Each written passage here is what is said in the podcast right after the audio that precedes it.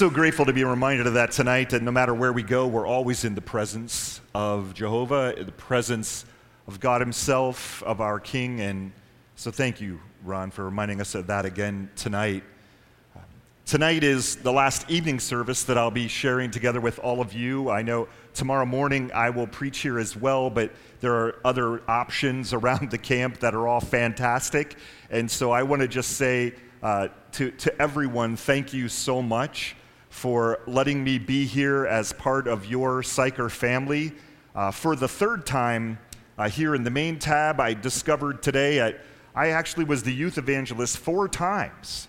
Up there in that hot tin cup, and so it's just been a thrill for me to be part of this camp, and so I want to thank everyone so much for the tremendous hospitality. It really is fantastic. I wasn't kidding when I said that earlier, Matt.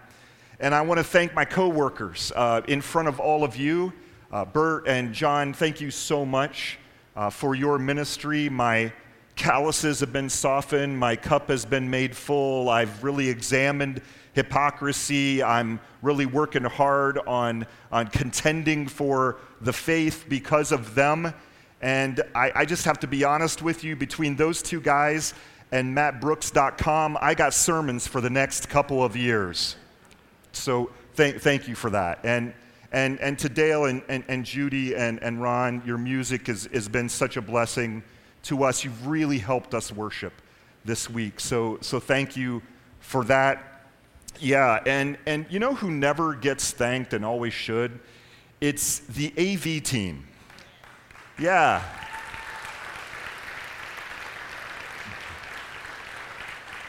You know, Drew and his team back there are just, you know, the only time we notice them is when something messes up, and yet 99% of the time it's perfect. And so, guys, thank you so much. I really appreciate it, and thank you for not muting me when you got tired of me.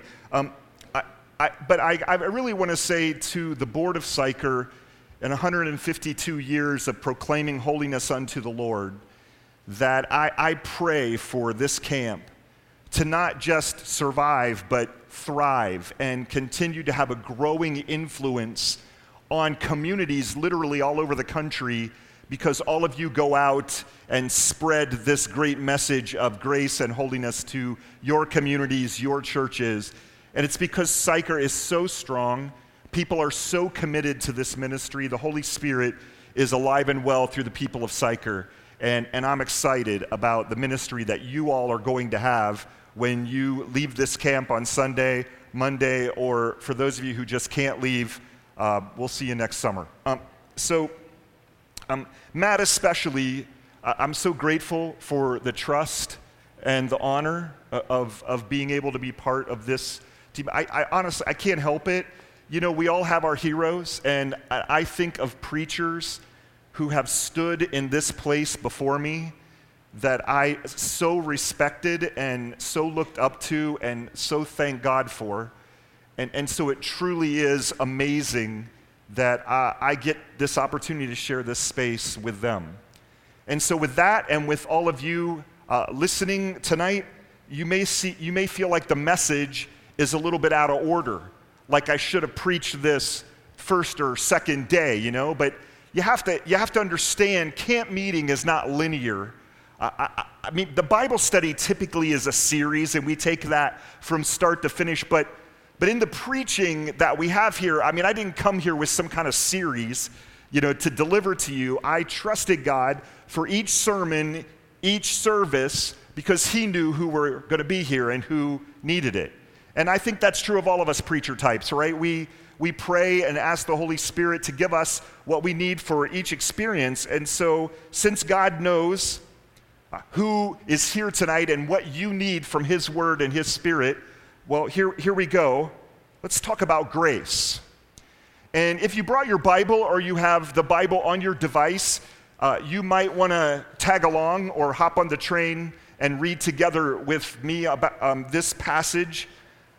So as you're getting to the book, I'm just going to kind of give you this mini background on it. I mean, Paul's writing to his very, very good friends in Ephesus. and he was very close to them, and you can read all about his experience with them, particularly in Acts chapter 19, if you want a little background. If you do that now, though, I'll be offended. Ephesus was a major city, a major economic hub. A lot of activity going there. A lot of business would be influenced by other business and even the religious community. You know, you had these metal workers and these stone workers who made, honestly, all their idols. And that was big business for them. And so as a result, all of the peripheral religions that existed in Ephesus were very important to the economy of Ephesus.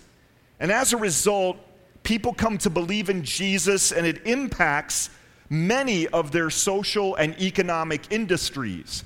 And Paul is, when he was there preaching, he got into a lot of trouble. He got sideways with a lot of these leaders in the community to the point where he had to get out of there because his life was in danger. So years later, he writes this letter to the Christ followers there in Ephesus. And chances are pretty good that he wrote it from a Roman prison cell, or at the very least house arrest, we're not sure. But ultimately, his words were not only for those Ephesians of that generation, but now here we are thousands of years later, and we still get to read them. And God allows us to be impacted by these words. Now, I just want to say before we get to the actual reading, that more and more we're beginning to understand where people get their truth. Because we get ourselves in debates with people who have no concept of the Bible being the foundation of truth. And so it's kind of silly when you think about it. You know, when I say to someone who is in a debate with me, well, first of all, before we get started, just tell me where you get your truth. And they start talking about perhaps all of the ways that they establish what is true or good or best or right or true or fake. And oftentimes it doesn't include the Bible. Or if it does include the Bible, I say, well, then perhaps you should help me understand where you're coming from through this word. And that's what we do when we're here at Psyker. I don't know if you've noticed it or not, but we tend to have a pretty high value of Scripture here at Psyker because we believe this is the voice of God, the word of God to our generation and our hearts. He's not surprised by all of the ways things have changed and the ways people's minds have moved in terms of belief and activity. And so this matters for you. So Paul opens the letter with this long-running sentence in the original language, which we've divided up in our English translations. They just weren't very good at punctuation in the original language. And so I want you to turn to the beginning just for some background here. Not the passage we're going to unpack fully, but you got to have this if you're going to get what I'm talking about tonight. So worst sermon ever because the introduction is really long. So I've just been up front with you, worst sermon ever, forgive me, and then we'll be fine. Ephesians chapter 1, beginning with verse 4. For he chose us in him before the creation of the world to be holy and blameless in his sight. In love he predestined us to be adopted as his sons through Jesus Christ, in accordance with his pleasure and will, to the praise of his glorious grace, which he has freely given us in the one he loves. In him we have redemption through his blood, the forgiveness of sins, in accordance with the riches of God's grace that he lavished on us with all wisdom and understanding. I'm telling you, if you do not do breathing exercises, you cannot read that verse. He opens by saying it's been God's plan all along that human beings connect with him through Jesus Christ. That is his desire, and I say it all the time. And I know it sounds like, thank you, Pastor Obvious, but listen, God designed us, and then in our design, he created us, not just so he can say, woohoo, look what I did, but with purpose, intent.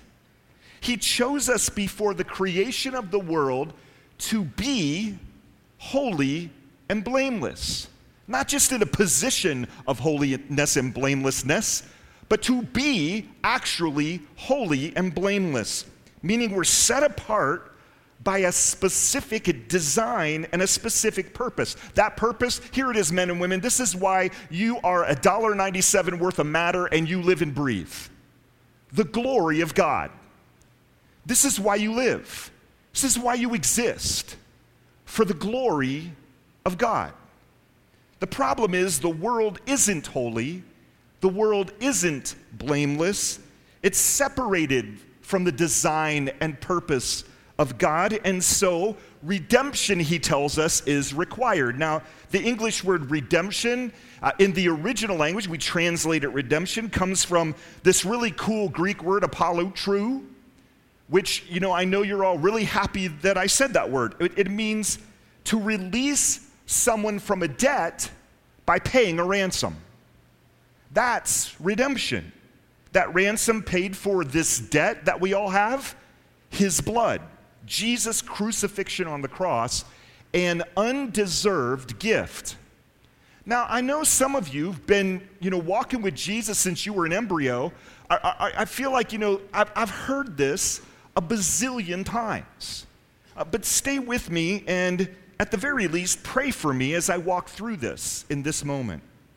Because tonight I want to take you to a part of the letter where he elaborates on this beautiful grace that God has lavished on us. And so now I want you to fast forward to Ephesians 2. Here we go. As for you, you were dead in your transgressions and sins in which you used to live when you followed the ways of the world and of the ruler of the kingdom of the air, the spirit who is now at work in those who are disobedient. All of us also lived among them at one time, gratifying the cravings of our sinful nature and following its desires and thoughts. Like the rest, we were by nature objects of wrath. I mean, doesn't that just make you warm and fuzzy to know that you were an object of wrath? I mean, seriously, God just wraps his arms around you and says, you know, you got to understand that you've got these cravings of the sinful nature, and I love you. See, today we're constantly hearing about conspiracy theories. And as a result, we can be cynical toward a faith that's always talking about threats to our lives. And so if I bring up some kind of threat to your life, I sort of feel like I see, but maybe I don't, but at least I feel that there's this collective eye roll going on. Like, oh, brother, they're shelling again, up there pontificating about threats to my soul. Relax, Steve. Well, I'm just telling you what the word says. And you're like, you know, can you just one time encourage us? Well, I've been trying to do that all week, but before I talk about this threat, I will encourage you. And here it is. Here's what he just told us. Grace is the solution to our greatest threat. So now understand, let's start with defining grace. I mean, what is it? You know, the original language, charis, unearned loving kindness. Do you hear that? Unearned, nothing you've done for it. Unearned loving kindness, or God's favor. Well, why would we need unearned loving kindness? Well, he just told us. You were dead in your transgressions and sins. It's a dilemma for every human being. What is your greatest threat in your life? Your impending death. It's coming. Well, as a matter of fact, the end of your earthly life comes complete with your heart stopping, your lungs stopping, your brain stopping, full stop. It's over. And all of that is what you have to look forward to. Do you want me to pray the benediction right now? But you see, wait, it's worse than that. Woohoo, now he's really encouraging me. Paul says, you are already dead in your trespasses and sins. Even as you walk around, you right now in this moment, before you know Christ, are absolutely dead in trespasses and sin. And the only reason there's such a thing as God's grace is undeserved favor. Redemption exists because the existence of a present tense existential threat to your life exist? Your death. Now, let's just leave pleasantries at the doors, men and women. You may think you're fine with God because you are a nice person, a moral person, or Matt Brooks' fun person. But it's so much more than that. Scripture says you're actually a nice, moral, fun, dead person. That's who we are. And I'm just here to boost your self-esteem. See, I am encouraging you because I'm telling you the truth. God says you're facing your greatest threat every day when you continue to exist apart from His grace. Because when you exist apart from His grace, you're already dead. It's not a conspiracy theory.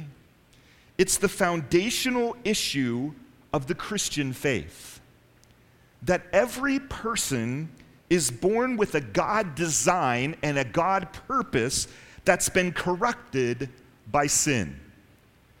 Now, I don't know if you've kept up in your life with storms that take place, tragedies that take place in the world. I'm from Xenia, Ohio, 1974, April 3rd, 4:40 p.m. I know all about tragedy. When tornado blew our city down and blew my house down on top of me, and I get it, natural disasters. And there's all kinds of them out there.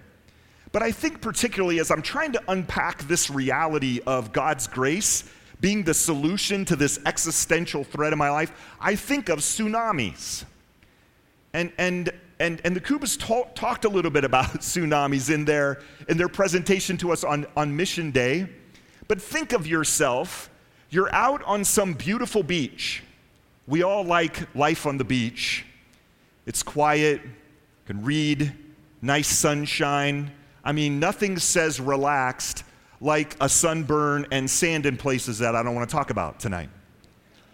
But you're there enjoying your beautiful vacation, and someone tells you, hey, there's a tsunami coming. And you can decide, you know what? I'm just going to enjoy my vacation. This is too nice.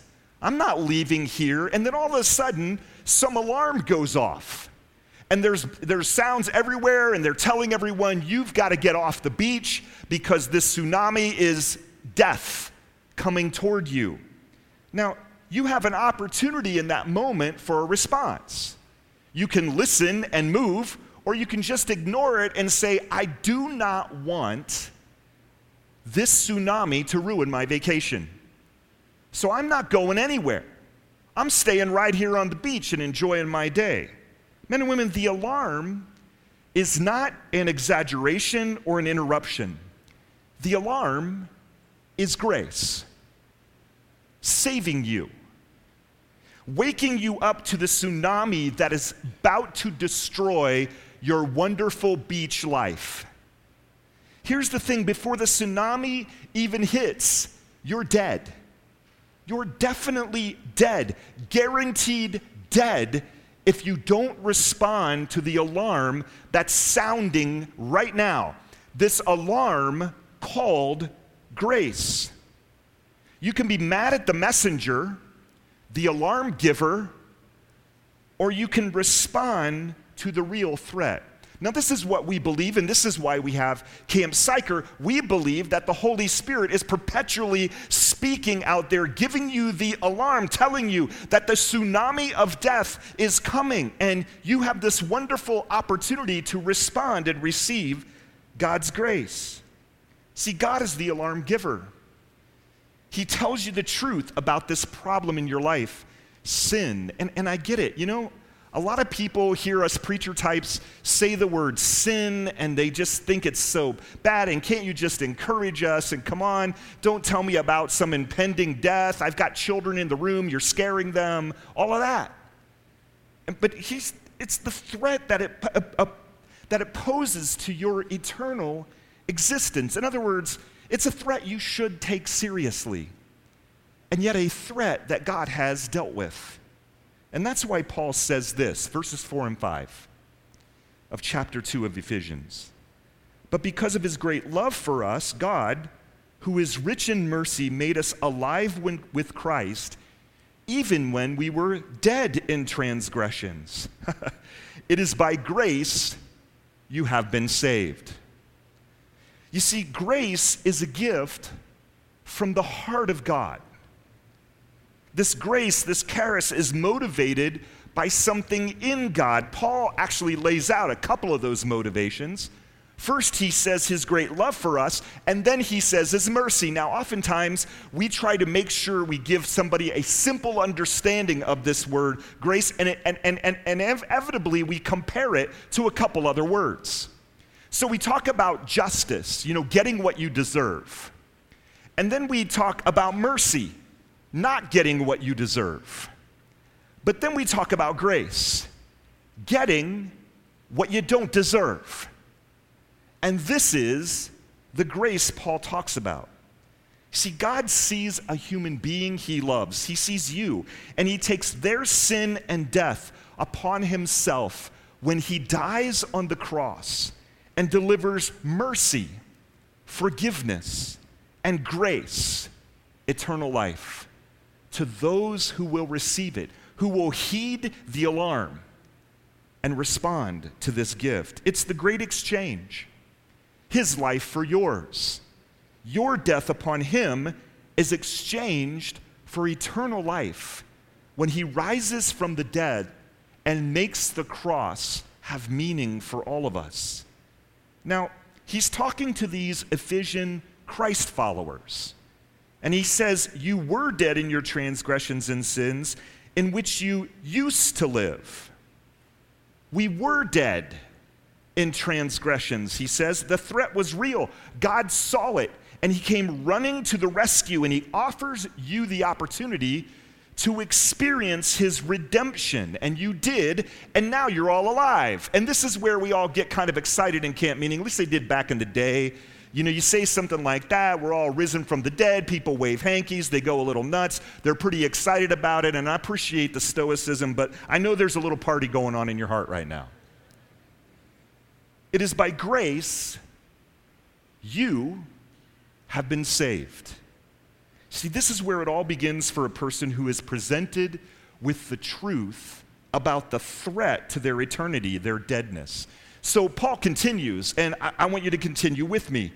Verse 6, and God raised us up with Christ and seated us with him in the heavenly realms in Christ Jesus, in order that in the coming ages he might show the incomparable riches of his grace expressed in his kindness to us in Christ Jesus. For it is by grace you have been saved, through faith. And this is not from yourselves, it is the gift of God, not by works, so that no one can boast. You see, here's what he's trying to make sure he gets across to his friends in Ephesus, and now God's allowed his letter to transcend time and make it to us. What's so amazing about grace is that the grace giver is the one who was ultimately offended by our sin. It was a sin against the grace giver that required us to need grace. And that's just it, though. It wouldn't be grace if the one giving it hadn't been offended. Now remember, the definition, undeserved loving kindness from God. So with love and mercy, he not only cares and forgives, but he also pours out upon us an incredible gift that is the polar opposite of what we deserve, eternal life. And so he calls them incomparable riches. And the incomparable riches are just that, the most valuable gift imaginable in exchange for the death we should receive. I think of it sometimes in terms of parenting styles. Now, some parents, often bring the justice, and other parents extend grace. And then there's the third parent who understands that at times it's justice and at times it's grace. My mother felt like justice was probably the best way to go. But we do something wrong, and parents want to make sure we understand the magnitude of our violation. They don't want to punish you, but they need to. And in the case of our redemption, God had to punish to fulfill his judgment upon sin. But in his grace, he chose to take our punishment upon himself. His kindness and his love drove him to not only impose punishment, but exchange it for eternal life. I mean, are you wrapping your head around this? This is not a statement tonight on parenting and punishment. That's another sermon that someone else is going to have to preach here some other time. Rather, it's a statement on the motivation of grace. This beautiful gift of exchanging our death for his and our death for life is not something, men and women, you can negotiate. You know, we don't tell the lifeguard he's not saving us correctly. We don't like the way we're being rescued. We don't do that. We say, oh, I'm so glad you're here, you hunk of six-pack. Swim me in. And whatever it is you need to do, expert, you do it. And we're grateful for that. And that's exactly what God has done. I mean, why are we sitting here arguing with him about the way he's saving us? The fact is, he knows how to save us way better than we know how to save ourselves. And so we embrace this salvation that he offers by faith. We not only believe in it, but we receive that gift and put our trust in him for the rest of our lives as well. You don't get your sentence reduced for good behavior, because you are incapable of good behavior sufficient for your eternal salvation. And that's where a lot of people lie. And I'll be honest with you, a lot of people who sit on camp meeting benches still believe that in their heart and in their mind. That if I've just done enough good stuff, all of this theology kind of fits in instead of is opposite of what I've done. So the one offended takes your sentence for you, and it's the best gift imaginable. Because he loves you. He loves you. And yet he never compromises his holiness in the process. And that's why we sing about grace being so amazing. And the best part, all you have to do is believe it and receive it. He does all the heavy lifting, and you get all the benefits by simply trusting in him.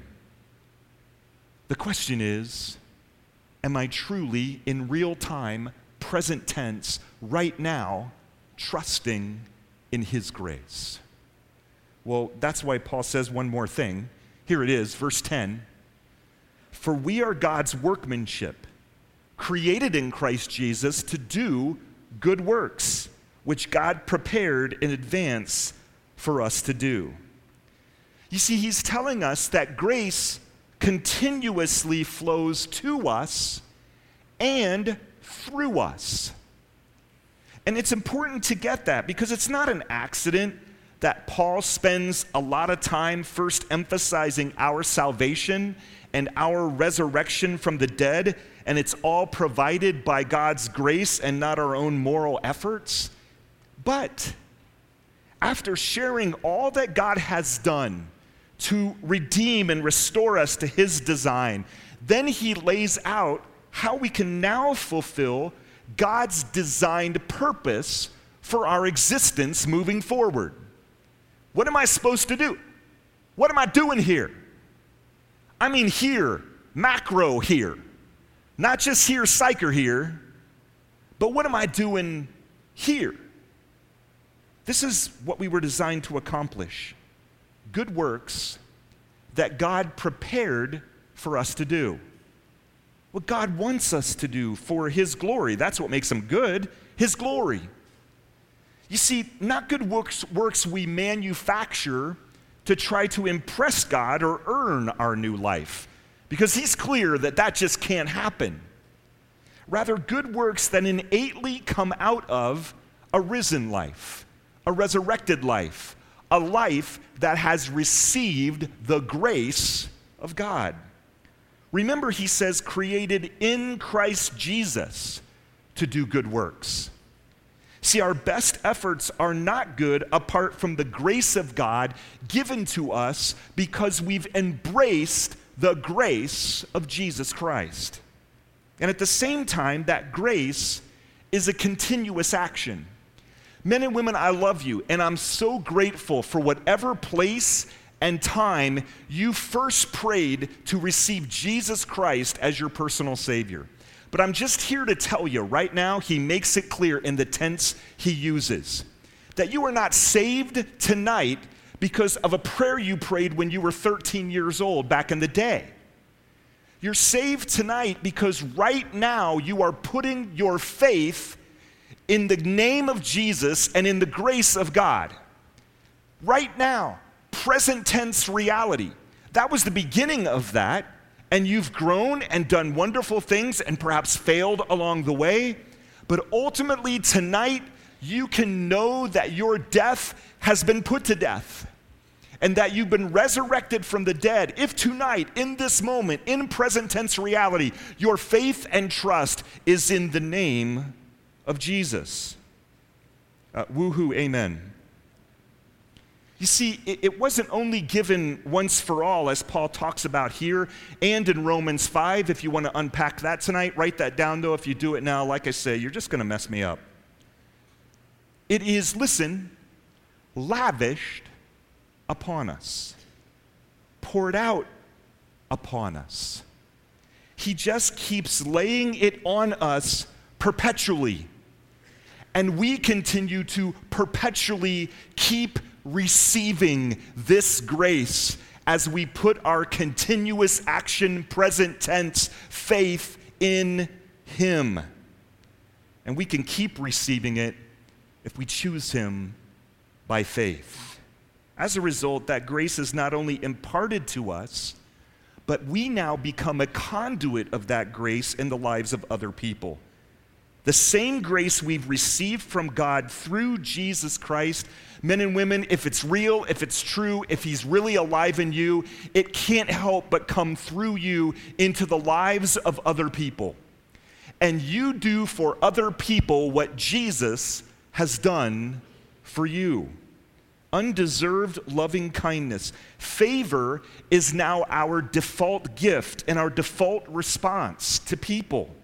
Even when they hurt us or disappoint us or offend us, that is the magnitude of the power of true and real grace in our spirits. It doesn't mean we don't get hurt. It doesn't mean we don't respond to hurt or disappointment with some level of emotion, but it does mean that we have the capacity to respond to that hurt against us with the same unmerited favor that God has given to us. And that's not natural from a spirit of a person enslaved by the corruption of sin. He tells us that. That's the supernatural work he does in us who've received this gift and have embraced his loving kindness. You know, when I was little, for some reason, the story of Zacchaeus in Luke 19 is taught to children. And I think it's because apparently Zacchaeus was short in stature, and so maybe kids can relate to this, you know, short guy in a tree, and I get that, and so let's learn that story. And we can oftentimes overlook it as adults. And yet it's a very important story. You know, now here's Zacchaeus. He's this corrupt tax collector. I mean, he's not only collecting taxes for the government, but he's overcharging, and he's keeping a lot for himself. I mean, he's just a bad guy. And as a result, he was the most undeserving of grace in their community because he was the poster child of being a traitor to the occupying forces of their country.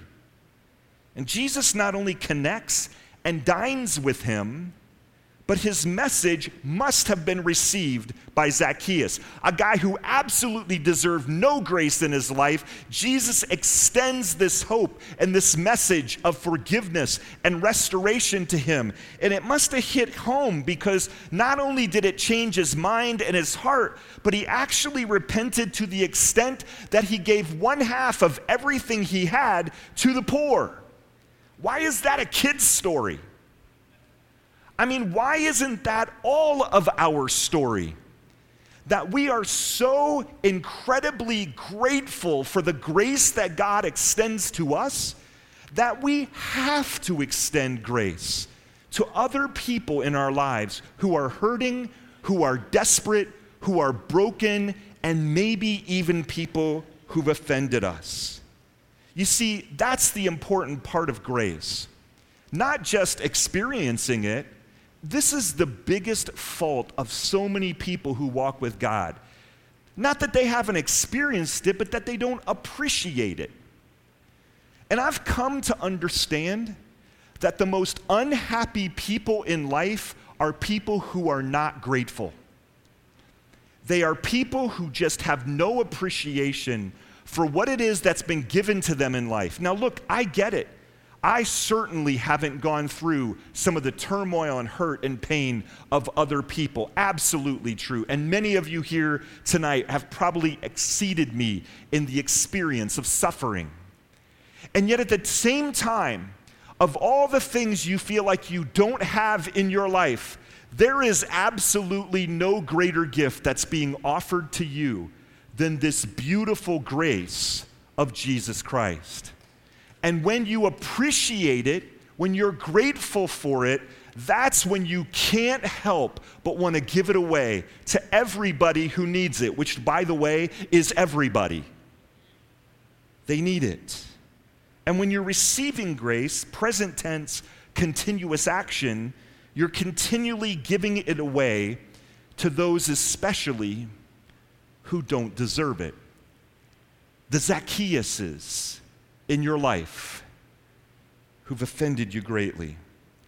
Men and women, grace deals with your greatest threat, death, out of the heart of love from God that you now continually receive and continually give to others. The end of your death and the restoration of your life as God designed and created you to be. So here's that question again. What are we doing here? I mean, what is this all about? Why would you live in tool sheds for 10 days? Thank you, Rhonda, for that. First and foremost, it's to experience the grace of God found in His truth through His Holy Spirit. And so this banner up here isn't like just this year's theme. Oh, nice sign. Good job, Psyker. It's pretty. No, it's not just a banner like it's this year's theme. That is the theme. Holiness unto the Lord. He has designed us and created us to be completely separated from the world's corruption, to enjoy this grace and be filled with His Spirit so we can extend this beautiful grace to others. And you might be saying to yourself, you just said the whole sermon in one sentence. We could have been out of here 30 minutes ago. But that's because He doesn't just want you to hear it. He wants you to experience it. He doesn't want you to just know it.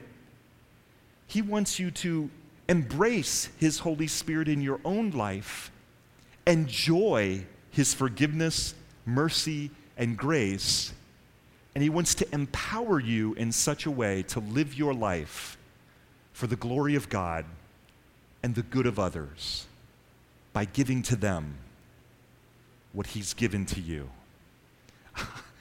I mean, Paul makes it so clear that first and foremost, experiencing His grace and the grace of God is found in His truth and through His Holy Spirit. And now that you've heard this, what will you do with it? If you've never received grace before, I want you to know He knew you were going to be here tonight. And he knew he was going to put this passage and this message on my heart to deliver to you. He wants you to know, because he loves you, that a tsunami is coming. Yet he has provided you the way of escape. And that escape is through his wonderful grace, if you'll simply believe it and receive it. And if you're already a believer, he knew you were going to be here tonight. And he knew you needed this message. Whether you've been doubting your salvation, whether you needed a recap and a renewal, or whether you've been holding on to some kind of bitterness and have been ungrateful, and it's reminded you tonight of this incredible gift he's given to you, and you need to come to him to have his love lavished upon you. We're going to talk more about that tomorrow. It's a place to not just hear about it, but to experience it. The grace of Jesus. That's why you're here. Let's bow our heads together. And maybe right now in this moment, it's not time for me to pray, it's time for you to pray. If for nothing else than to thank him for his amazing grace. But maybe tonight you're someone who needs to receive that beautiful forgiveness and grace in your life. You can just pray right now where you're seated in this moment. He knows what's going on in your mind and in your heart. And if you don't know how to pray, you could just pray something like this. Lord Jesus, you know everything about me. You know everything I am. And you know everything I've done. Thank you for your forgiveness. I receive it tonight. Thank you for dying for me. Now help me live for you. However it is you need to respond tonight, you do that right now, right where you're seated. Cry out to him for his amazing grace.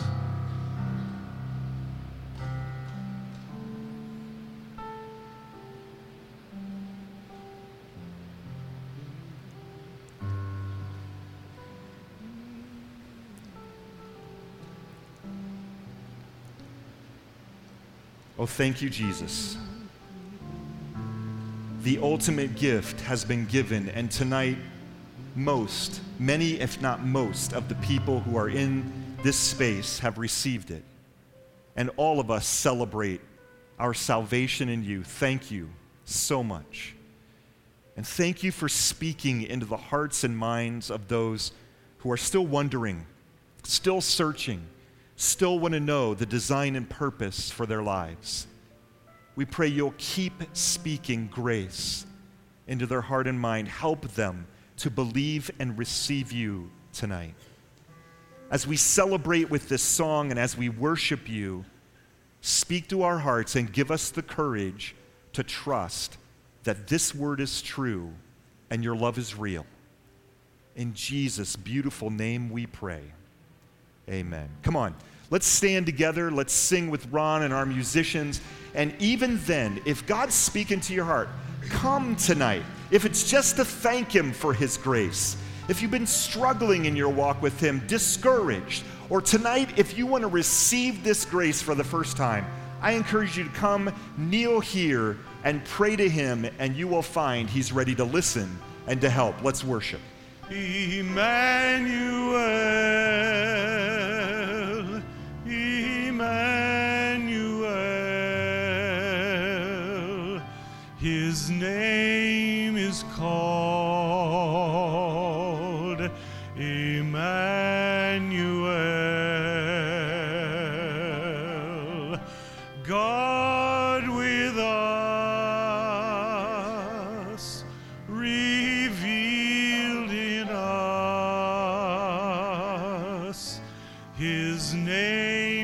is called Emmanuel.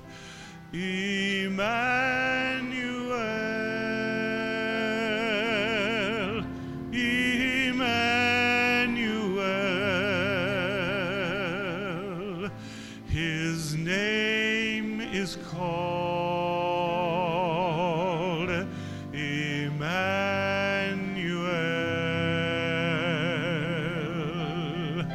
God with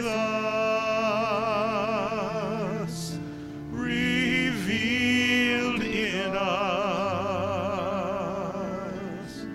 His name is called Emmanuel. I was that high school student at camp that pretty much went to the altar every single time because I was just hungry and thirsty and seeking God. And whatever the message was, typically it found its way to land in the runway of my heart. And so there I was. And you know, I don't know what you've been like in terms of the altar or in response to messages that you've heard, but listen, I don't regret one trip I ever took to the altar, not one.